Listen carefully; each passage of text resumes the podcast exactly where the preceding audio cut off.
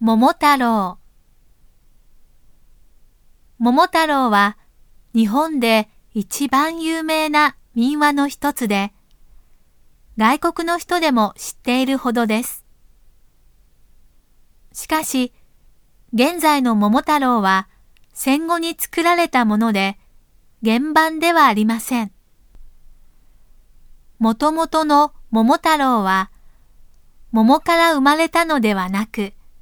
川で桃を拾って食べたおじいさんとおばあさんから生まれたのです。また、桃太郎は、きびだんごわずか一つで、キジや猿や犬を家来にしているので、賄賂による買収行為、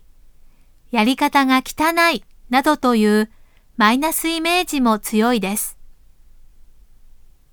同じように有名な金太郎より人気が落ちるようです。